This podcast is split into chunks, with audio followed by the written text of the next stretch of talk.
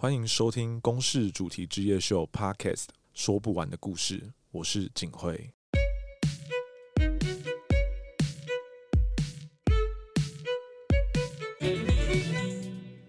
嗨，大家好，欢迎收听《公视主题直接秀》Podcast，我是小编桂鱼。今天来谈伊朗的纪录片《婚姻计划》，我们邀请到两位公视主题直接秀之友，一位是对金藏有点研究的伙伴，然后另外一位是刚好在中东文化也有点研究的伙伴。欢迎徐景慧跟陆怡。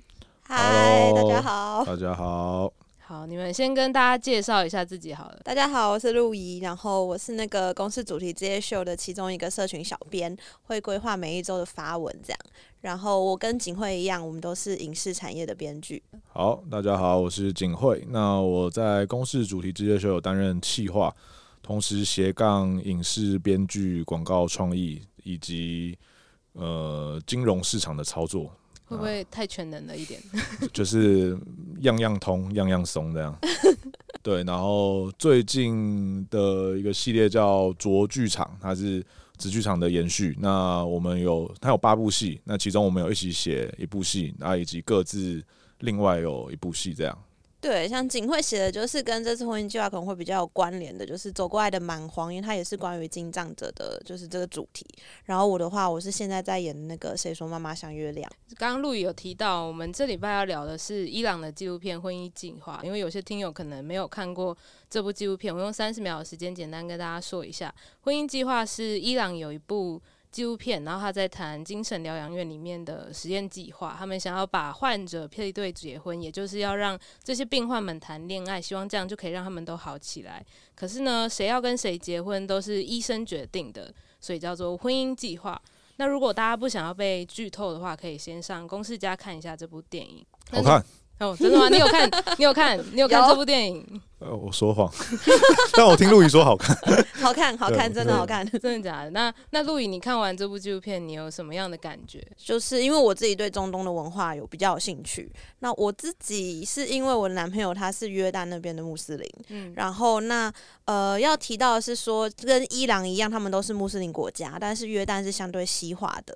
那在伊朗那边呢，他们因为是伊斯兰政教合一，所以他们其实是非常非常严格的，就是说。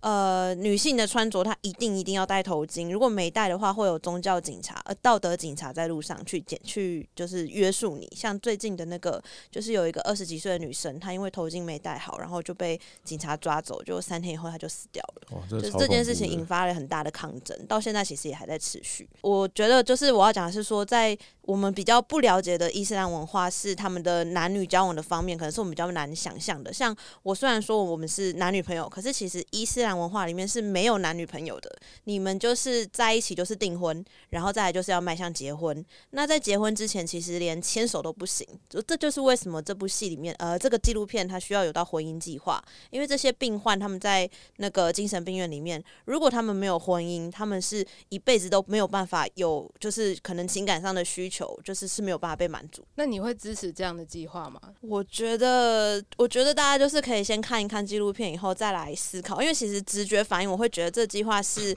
顺从着人性，因为因为你一辈子就是他们里面的是真的是有人是谈恋爱是两情相悦的，那两情相悦但是不能在一起，不能牵手，其实很痛苦。可是里面其实也有提到一些，就是呃，他们真的，你跟他们谈到婚姻，婚姻只有想要接触的这一部分吗？其实也很很很多面向需要深入都要考量，所以我觉得可以大家看完纪录片以后再来想想看，一起回答这个问题，这样子，嗯。那那景惠呢？你听完我刚刚简介，那你会支持这样的计划吗？这个计划，我觉得对我而言，想要建立关系，想要有情有一个情感的亲密连接，这好像是生而为人每个人都会有的欲望。那今天当他因为有一些疾病的时候，他是不是就因此被剥夺了这个权利呢？就这一点，我觉得就是先第一个。我觉得很值得大家讨论的，它不是一个简单有答案的。那第二点是，好，假设我们我个人的情感上可能也是站在对他们这样的权利不该被剥夺。那但是第二点就是，那假设我们今天把它放到婚姻，放到家庭，那它同时伴随着某部分的责任。那这样的责任之于这些病友们，会不会造成另外一种负担？以及那是不是同时需要有些配套或者是社会的支持系统、社会的资源来协助这件事情？比如说，哎，顺便打一下戏，比如说，对，我们改编同名原著《走过来的蛮荒》，那书里面的内容就是这个作者文国师老师，他的父母是在精神病院疗养院认识，然后谈恋爱、结婚、生下他，所以他从小生活在一个跟我们大部分人很不一样的环境。他的童年可能容易被贴标签，容易有很多的困惑，然后进而会有一些自我怀疑。那书在讲他后来怎么克服这些标签以及这些让他屈辱的事情。那同时，他现在做的工作在偏乡教育当老师，然后以及去儿少家园当生生活辅导员，就是在陪伴跟他有。类似情境的孩子们在走过爱的蛮荒，对，所以就是回到刚刚那问题，就是，诶、我觉得相爱是好像每个人不管什么状况都需要都都可以有的权利，但是同时它伴随着一些责任的时候，那我们可能就有另外一个角度来来看它，来讨论它。那以我而言，它比较我目前难以给出一个明确的答案。这样，对，那延伸讲一个事情是，比如说。最近花莲玉里的精神病院有很大的争议，是有住户投诉，就是说他们在疫情期间的那个管控更严格，所以他们很难见到家人。那甚至因为要隔绝就是传染的风险，所以他们有时候用餐可能是是他用餐环境可能是同时还会看到自己的排泄物的，就是因为他们空间不够。住在里面的病友在讲说，关在这里面的环境就是。再被关下去，他就会疯掉。就是我们别人听起来可能就觉得很好笑哦，你是你是疯了，你才你才被关进去。但其实所谓的视觉失调或是精神疾病，它不是无时无刻都处在发病的状态的。我们常理，我们希望的应该是他在透过得到适当的治疗或者是呃支持系统，他终究是能够回归社会，而不是永远被摒除在社会之外的。对，他可以当他可能会比较好转或比较稳定，可是。当你把它放在一个环境，是让他更不舒服，甚至他没发病，他他比较清醒的时候，他觉得待在这里他是会疯掉的。那当然，是不是就跟我们对于呃医疗体系给予精神疾病的资源的想法，就是某种背道而驰了？我是自己在看播出的时候，因为我看你的戏的时候，前一两集他就提到嘛，就是。我像文国师，他本身就是爸妈两个都是视觉失调的患者。那如果他们结婚生小孩的话，小孩子也比较容易有机会在成年以后也会有视觉失调症状，会发病。这个东西是我那时候看的时候第一次知道，然后我也觉得有吓到，就是原来有这样子的情况，嗯、这个东西是有机会会被遗传的。嗯嗯嗯。然后我觉得像我们刚刚谈到，比如说。用国家或者是用法律的方式去介入他们的情感关系这种事情，感觉非常，因为他们纪录片里面在谈这件事情的时候，其实也有很多的争议，不是每个人都会去赞同这个计划。嗯，那就像你刚刚讲的，其实如果我们透过比如说一些社区的治疗方式啊，或者是一些同才团体的支持，然后让他们的基础是稳定下来的情况下，可能这些情感它就会自然而然的发生。嗯，不要用这种强制的手段，或许也会是一个比较好的选择。你其实也做了很多填调嘛，你在做这部戏的时候，嗯，那你觉得有些有哪些事情是你原本不知道，然后你做填调以后有更了解，然后翻转你的刻板印象？哎、欸，我先补充一个，就比如就桂宇跟陆毅提到，就是在纪录片里面，可能好像是公权力、国家的力量，或者是院方的力量去强迫他们谈恋爱，对。然后，但我刚刚另外一层是。台湾可能常常会遇到的，反而是，呃，这些病友们，他们因为一些限制，所以他们其实是呃无法谈恋爱的。所以不管是强迫谈恋爱，或者是想谈恋爱被限制不能谈恋爱，我觉得当然都要综合他们的病况或者是社会条件。但是这一题是真的。很值得大家讨论，去看这集节目以及听我们这集 podcast 这样。嗯，我觉得要对那个纪录片内容，就是再做澄清一下，他其实不是强迫说你要跟他谈恋爱，他其实比较像是说，我去问说你比较想跟我们这个院里面的谁结婚，okay, 然后去问大家的意愿。Okay, 只是会牵涉到就是说，如果他们想要结婚，那因为在那个伊朗那边，然后我不确定是因为这是一个精神疗养院，还是是。那个伊斯兰文化的情况下，他们要结婚是不管你有没有成年，在这个院里面，你是需要有爸爸的同意的。嗯、对，所以其实他们碰到的情况比较像是说，他配对了，就是有点像参加一个配对节目、配对活动，然后配对成功了，可是最后他们却没有办法结婚，然后再加上那个文化背景之下，就是你没有结婚，你就什么都不能做，你就是也没有办法交往。嗯所以，所以才会有，就是我觉得是是在这个特殊的文化底下，才会有这样的计划出现。懂懂懂，对，我觉得这个有关中东文化的这件事情蛮有趣的。等下也想听陆怡再多聊一下。那我回桂鱼刚刚前面问我说，填调过程跟之后有没有跟原本印象不一样的？有没有什么新发现？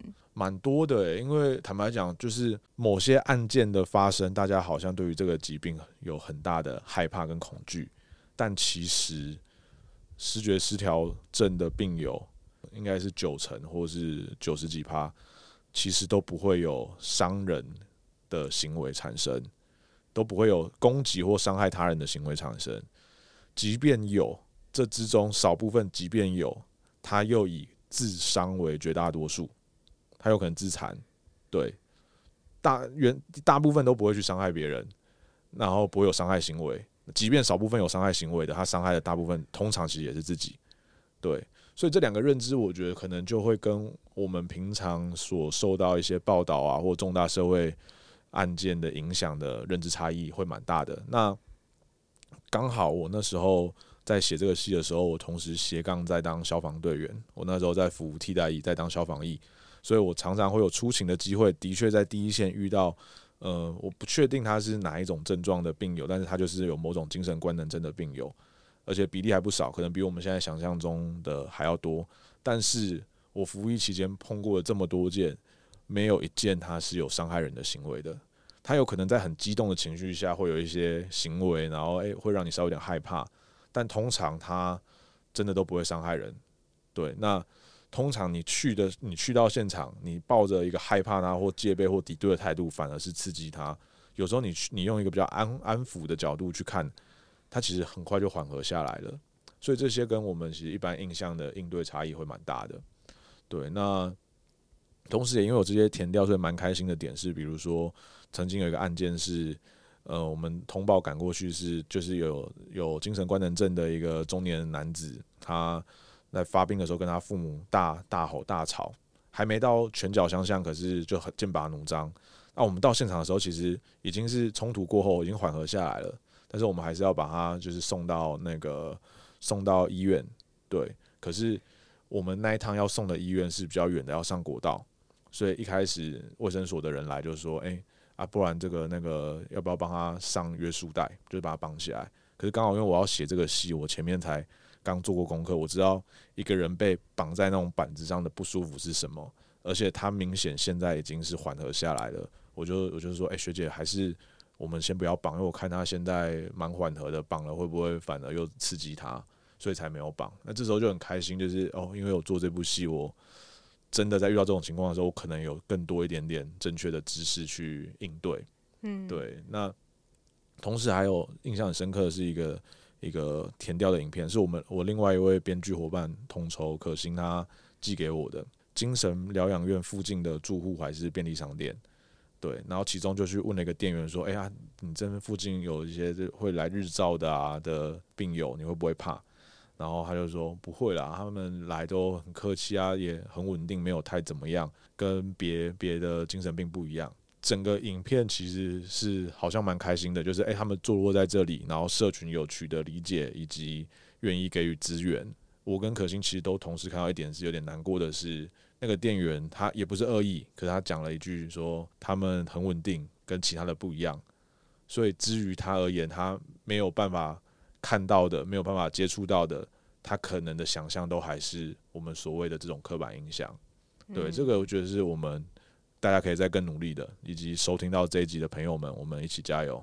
就没有把他放到这个精神病患的群体，他觉得他们还是不一样的。就是他认识了，他觉得哦，好，他放心，或者是他知道说这不是，这不用担心。可是至于他不认识的，他还是带着这个陌生的恐惧。就他还是会觉得这些稳定是特例。对，但其实如果以实际的统计数字或医学上来看。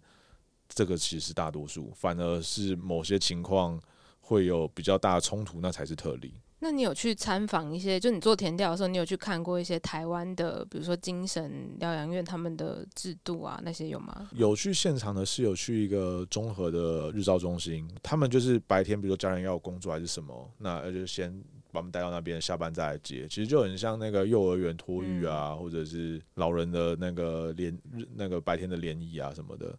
我们去那边就是想说，哎、欸，要实际接触并有聊天认识他们的机会。但是去要做什么事？我跟可心以及跟那个中心的负责人也讨论很久，就是说，哎，不然你们可以来上课。我们要上什么课？怎么上？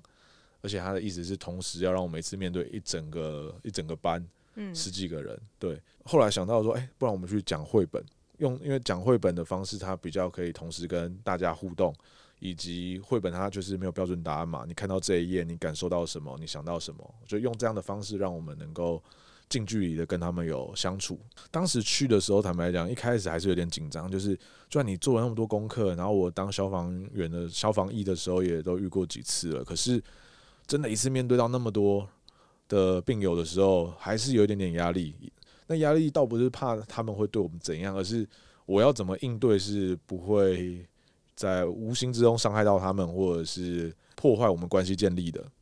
一开始讲绘本之后，就发发现有点多虑了，就是大家是很活泼、很 nice，然后当然因为可能有服药的关系，什么你会知道说，哎，他的反应可能有时候有点稍慢，或是跟普通人不完全一样。但是在我们在聊绘本的时候，比如说，哎，这一页大家看到什么？其实很有趣的是，他们的联想力是很丰富的，而且可以看到很多细节，是他们讲了之后我才发现，而且这样解释。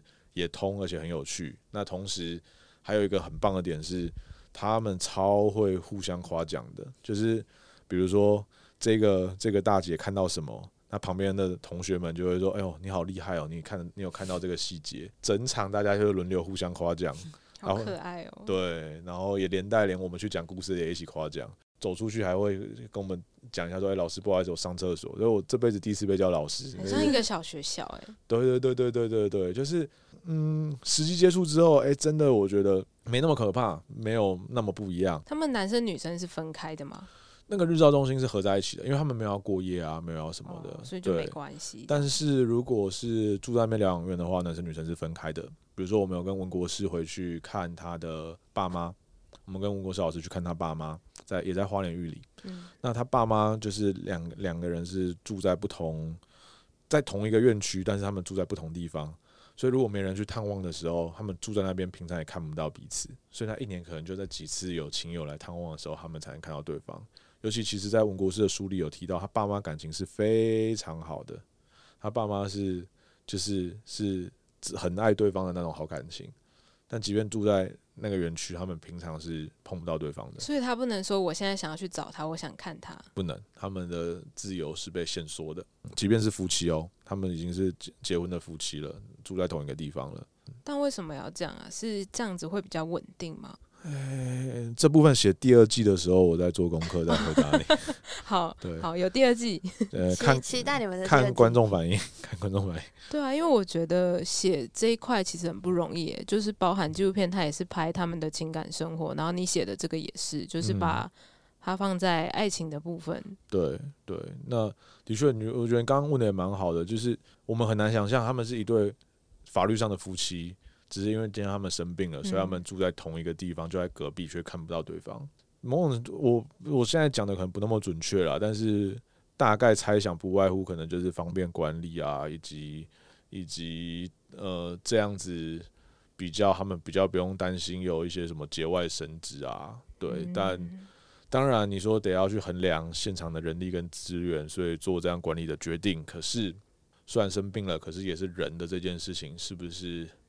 也可以多一点拿出来讨论，这样才有机会慢慢去改善。我觉得这跟纪录片就蛮对照的，嗯、因为那个婚姻计划，它其实是想要配对了以后，就让他们住在旁边的一间清真寺里面。他、嗯、是要让他们配对以后是可以住在一起，嗯、对，好像跟这个反而有一种对比在。嗯，因为他们的律法上面，他们不结婚，他们就是不能。对对对。嗯，陆怡最近也有婚姻计划，可以跟我们分享一下中东的婚姻计划，可以吗？这一次去了一趟约旦嘛，哦，那你你看到的文化上的，他们男女关系上有什么样的差异？我觉得蛮不一样的。比如说伊朗的情况是，他没有结婚的情况下是不能牵手也不能抱抱嘛。对，但是其实我觉得蛮有趣的是说，他们应该可能从小教育就是男女要分际，然后他们对于就是。公众场合之下情感的表达，其实同性之间是非常热情的，就是多热情、呃。见面的时候，比如说我跟我就先加未婚夫好了，因为其实我们是打算要结婚的，只是程序上我们没有办法。恭喜恭喜 恭喜！谢谢。硬要破坏节奏。但就是呃，比如说我每每天到他们家的时候，他妈妈一定是。就是我一定是冲过去，或是他妈妈跑过来，然后我们会抱在一起碰脸颊、亲吻，就是、嗯、就是这是他们的见面的时候一定会有的这种打招呼的仪式。对，然后呃，男生之间他们。就是约旦那边也习惯会叫对方哈比比，就是亲爱的。哦，我知道，我之前有就是念书的时候，研究所的时候也有一个是那边的朋友，然后他的名字他也会这样叫，然后他就说这是亲爱的意思。对对对对对，对就是他们在跟对方打招呼，那个感情是很奔放。可是男女朋友，呃，他们没有男女朋友嘛，所以就是比如说未婚夫妻或者是夫妻之间，就算在公众场，就是外人在的时候，其实你也很少能看得到有人在牵手。我觉得就是他们之间会有一个觉得说，不要在公众场合太亲密是一种礼貌，所以就是不会看到有人在路上放闪这种行为。对，很很很，我基本上我去这几次，我从来没有看到过这样子的画面。那你去的时候，你会你会吗？你因为你不是那边的人，你会在意这个？我其实也会在意，就是我很不喜欢被人家盯着看，所以我甚至是说。就是因为我是一个外国人，亚洲脸孔在那边，因为那是一个很偏僻的、偏远的小城镇，我已经会被盯着看了。加上我又没戴头巾，我其实就已经很不不不习惯这样子的被注目了。所以我其实是一直要么在他家，要么在他车上，我不太、呃，或是一个人出去逛，我很少跟他两个人就是走在外面，然后说牵手之类的。那在车上会牵手吗？好细节，这可以讲吗？还有有有更多东西吗？有牵手以上？我应该在车底有不小心碰到一下。哦，OK。但就是呃，对，就是讲到结婚程序，因为其实穆斯林他们是只能跟一神教的宗教对象结婚的。男生的话，女生的话就是甚至是只能嫁给穆斯林。对，这是这是伊斯兰教的规定。所以我们这一次。我们之间的婚姻计划没有成功，就是因为我们的入教程序需要花到一个多月，但是我的机票一开始没有料到这件事情，所以我没有在里面待那么久。觉得宗教蛮有趣的是，它是跟文化是密不可分的。然后其实从伊朗的，就是我刚刚前面好像有提到，伊朗跟约旦很不一样，是约旦其实它很西化，那伊朗的话它，它呃最大的不一样是它政教合一。然后我。我自己觉得蛮有趣的一个部分是，比如说我们来看以前一些伊朗的旧照片，一九七零年代伊朗的女生她其实穿的是迷你裙，然后可能高跟鞋，然后就是对非常的我们看起来非常的劲爆这样的的照片，因为因为那个突然想去吗？这个表情是想去吗？眼睛突然为之一九七零年代，现在不是哦。为什么？为什么？五十年前来让我看一下资料，那个时候其实。在好像回到一九三零年代，当时的国王，可是我不太知道是为了什么原因，但是他是下令禁止女性戴面纱跟头巾的，就是那个伊斯兰教常常会看到的 hijab 那种头巾，他是不准戴的。然后他们慢慢慢慢的就越来越西化，可是后来经历了一场伊斯兰革命，那那次的革命就就。呃，建立了伊斯兰共和国。伊斯兰共和国它整个的转变就是说，就像刚刚提到政教合一，然后有宗教警察，然后对于整个就是我觉得是整个统治跟控制都很严密，跟生活跟宗教就完全密不可分了。有些人会用世俗来形容说，在这个革命之前，伊朗是比较世俗的，但在这个革命之后，就变成说，你什么事情一定一定就是照着宗教规范去走。那你这样会觉得压力有点大吗？你要即将成为一个约旦媳妇，然后你要融入那边的宗教，还有这些习俗。要讲实话吗？当然，压力蛮爆棚的。可是我觉得，我自己觉得宗教对我来说就是一个心灵寄托跟生活方式。我自己其实对于去接受这样子的转变，没有太大的心理压力。我觉得最多的压力都是来自于外界的眼光，对，就是别人怎么看，跟就是碰到质疑，比如说你为什么要接受这样子的改变？你为什么要为了爱情去做这样子的转变？对，可是我自己觉得。它自然而然就会是一个我跟另外一个人在一起以后的生活方式。好，很期待你的婚姻计划成功，赶快结结成功，差一点点了吧？应该可以吧？你希望跟纪录片的结果是不一样的，这样爆雷了吗？不会啊，大家可以去看一下。对，大家去看一下纪录片。哇，那你会想写一个什么穆斯林女子图鉴？感觉会被延上，我其实蛮害怕延上的。而且同时，同时就是它文化禁忌可能蛮多。呃，最近你们有看《台北女子图鉴》吗？有想看，可是还没有看。对，嗯、还没看，但有想看。哦，因为他最近就是有产生很多对于编剧的讨论嘛。那你们，我也很好奇，你们两个为什么当初会想要当编剧？你是前辈，你先吧，你比较资深。我大学念的跟编剧一点关系都没有，我念的是国际企业系，而且是台大哦。哦，对，然后嗯，就是我后来去念了 正大的传院。然后那个时候，其实学姐好，嗨，你好。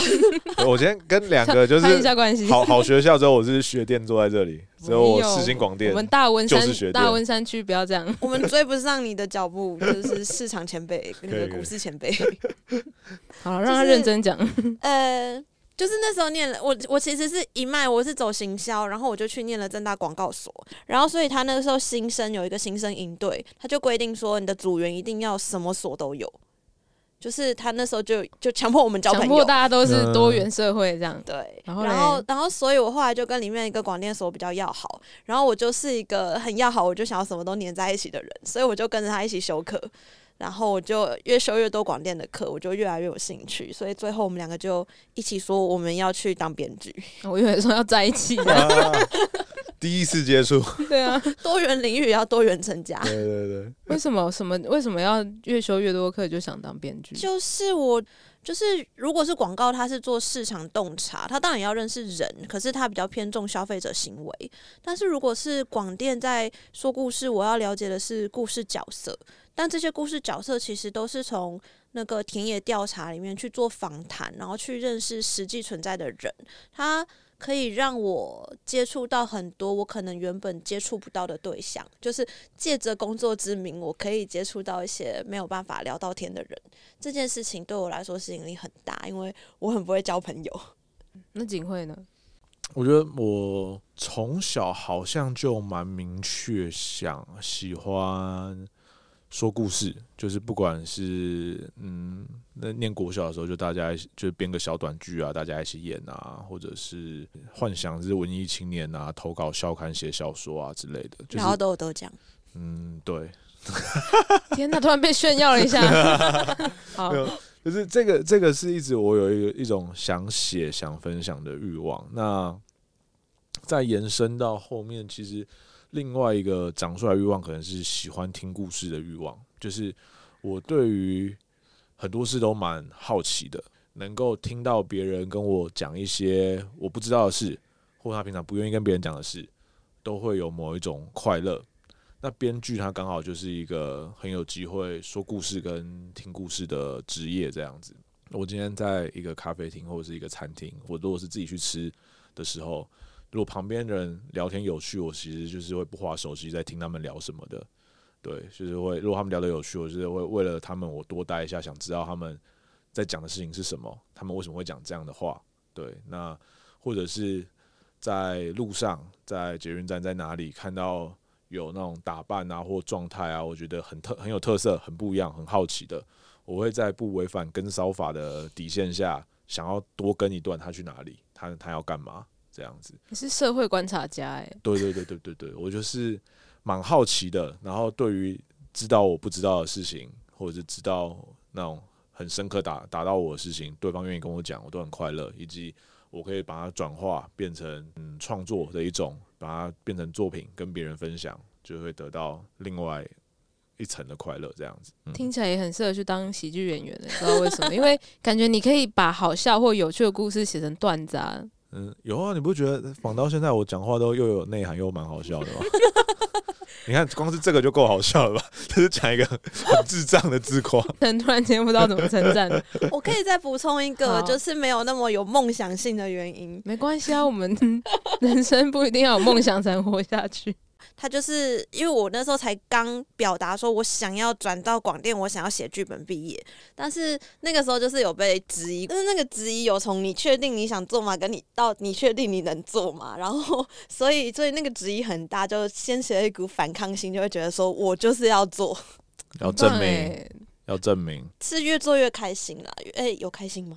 是越做越喜欢了，有喜欢吗？你干嘛？你刚刚是有两个人格吗？刚刚刚一直自问自答。他在抢喜剧演员的饭碗。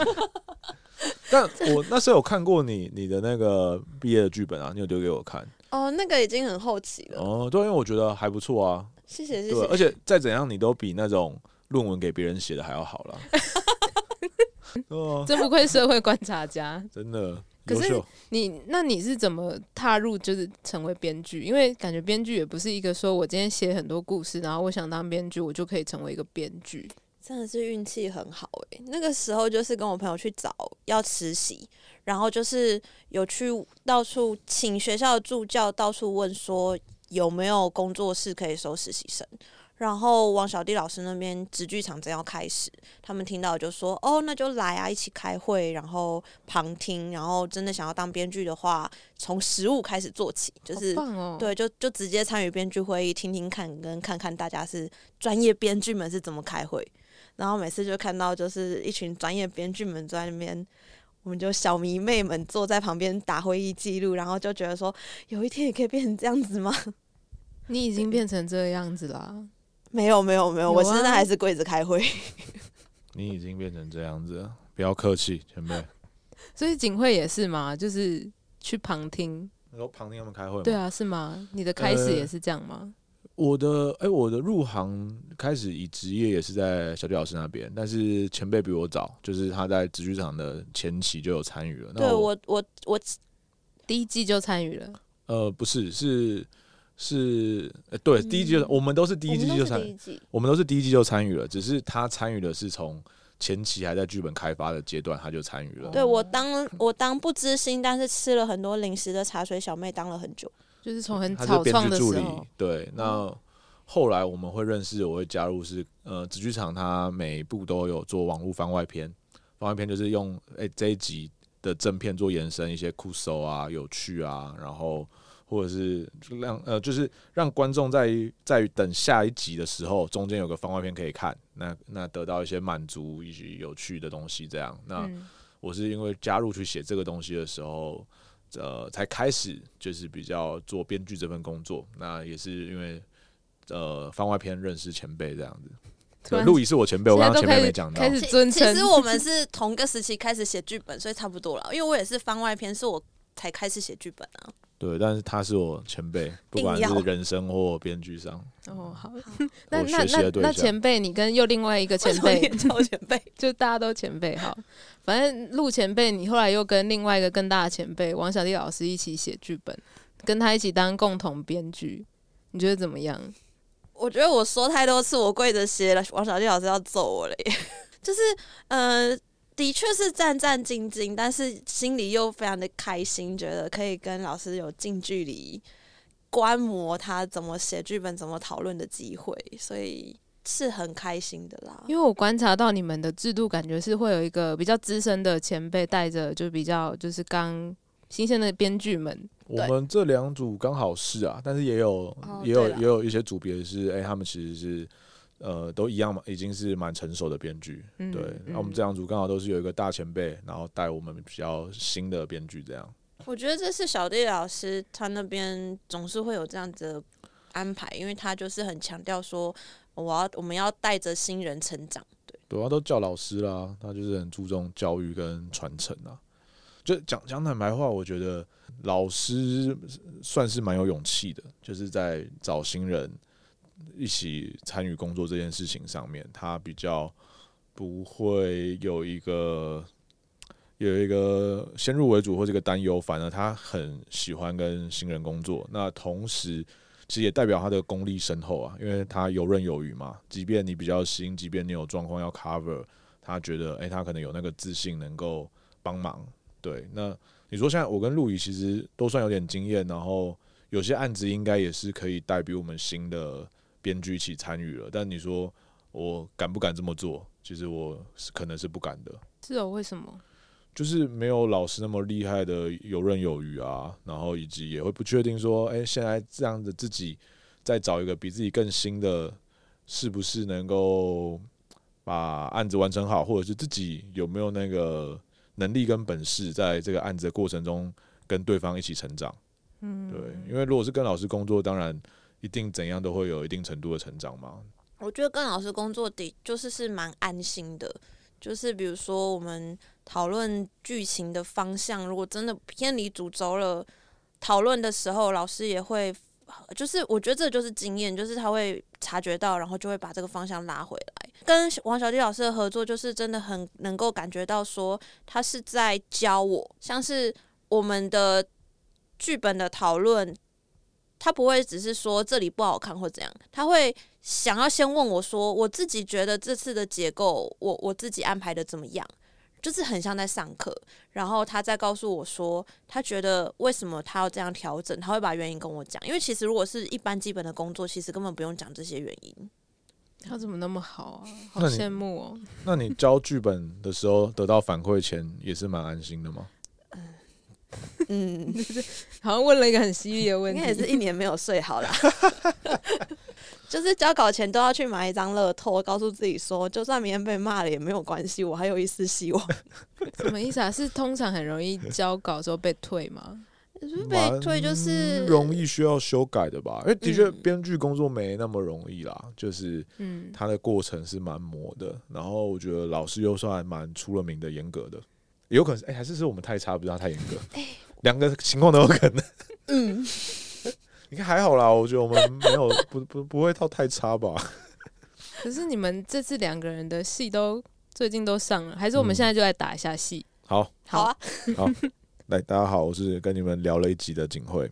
那我最近的作品《走过来的蛮荒》，它在公视已经首播完了，它总共有六集。但如果你想要赶快抢先看的话，其实在 MyVideo 上面已经有完整的六集了。那我们的戏。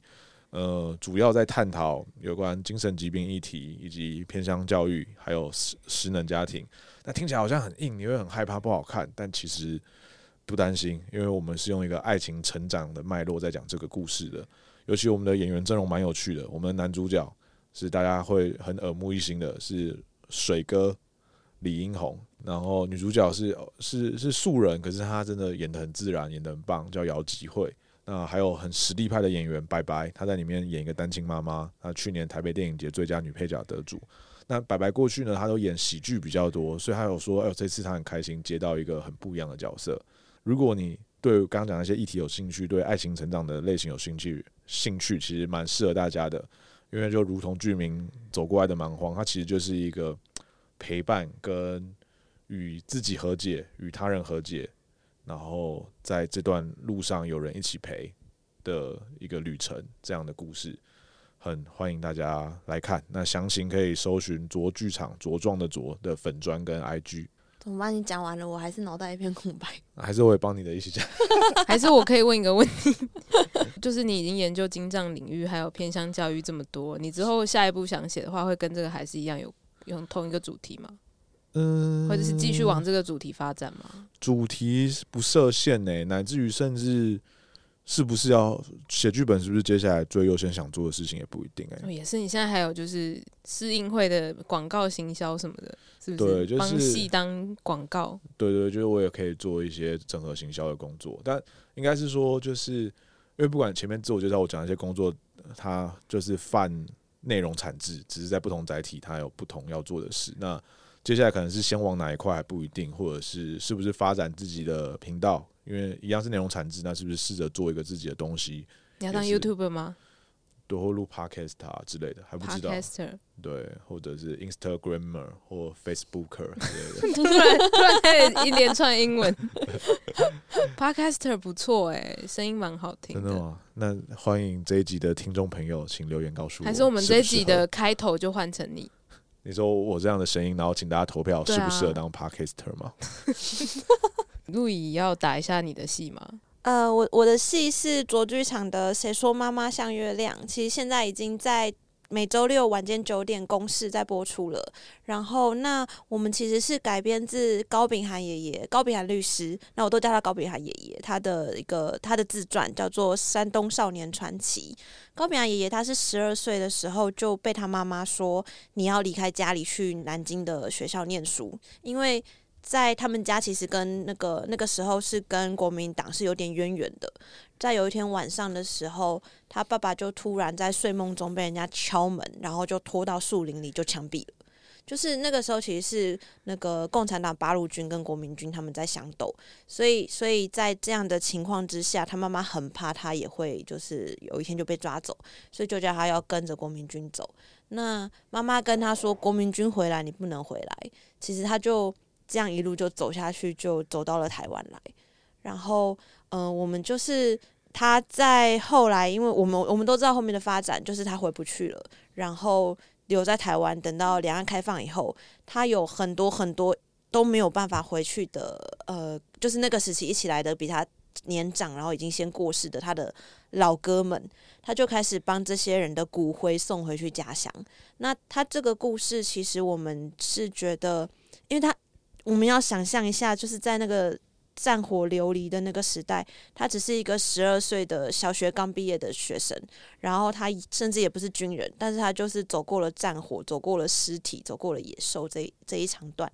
然后我们就是想要把这个故事来告诉大家，但是我们又很担心，就是我们两岸之争的这些故事，其实讲了很多，大家已经不想要，就是可能没兴趣了，所以我们就是去跟爷爷做了很多次的访谈。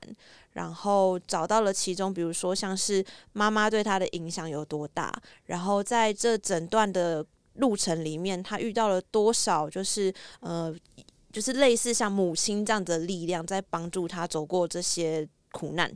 那所以我们就把它整个汇整起来，加入了一些虚构的元素，然后让他在故事里面呃遇见了三个不同的妈妈。等于是我们想要讲的，其实有一点是说母亲的各种不同面貌，但他们会有，比如说。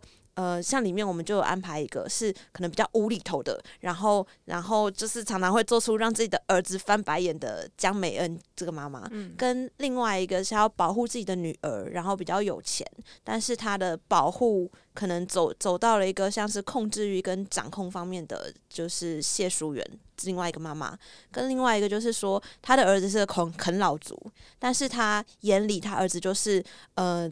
就是在整个环境之下不得志，然后很可怜的一个小孩子，在他眼中是这样子的，所以他对他小孩是一个无限的宠爱溺爱，甚至他小孩就是可能呃已经已经四十几四五十岁了，然后把他打打打到重伤，但是他还是会觉得他想要保护这个小孩子，他不想要他被关，所以他就是并不见面，也不想要去去告发自己的小孩的这样子的一个妈妈，就是我们是让高爷爷。周转在这三个母亲之间，然后跟着他去看见这三个母亲背后的难题，跟他们的行为其实都是出自于爱。这个爱是怎么样？呃，用各种不同的面貌，然后影响了身边的人，这样子。听起来好好看哦。听起来看了会哭吗？其实不用担心，我觉得我们的哭点，哭我们的哭点可能会持续个几秒，然后下一秒你就会笑到哭，又笑又哭，又笑又哭，这、嗯、是我们希望追求的效果。真的。嘛，我要附附和，不是说因为我们是同集团的在讲好话，是因为我有看了第一集，就是我被纪我首映那时候看，我被纪晓君的演技整个整个震撼到，整个亮眼到，就是纪晓君他有办法真的让你一边觉得哇好可怜想哭的时候，又让你忍不住笑出来，他那个收放之间，然后他很带入他个人特色去演这个角色，我觉得这部戏光是他就超过瘾的。光是看他就超过瘾。对，纪晓君真的是让人很惊艳，他把这个角色演得超火的。嗯、然后我们里面除了纪晓君之外，其实还有像是我们请了黄信尧导演来演我们女主角的爸爸。嗯、他说他是他第一次演戏，但是我们也是觉得就是是第一次演吗？我怎么记得他有客串过其他？就是应该说这么大的角，对，这么这么长的角色应该是第一次。对，之前可能就客串短短一两场这样。嗯、大家支持一下我们卓剧场的两位优秀编剧写出来的戏剧《走过爱的蛮荒》，还有谁说妈妈像月亮。啊，今天谢谢大家收听这集说不完的故事，我是桂鱼，我是陆怡，我是景慧。好，那我们下次见，谢谢大家的收听，谢谢，拜拜，拜拜。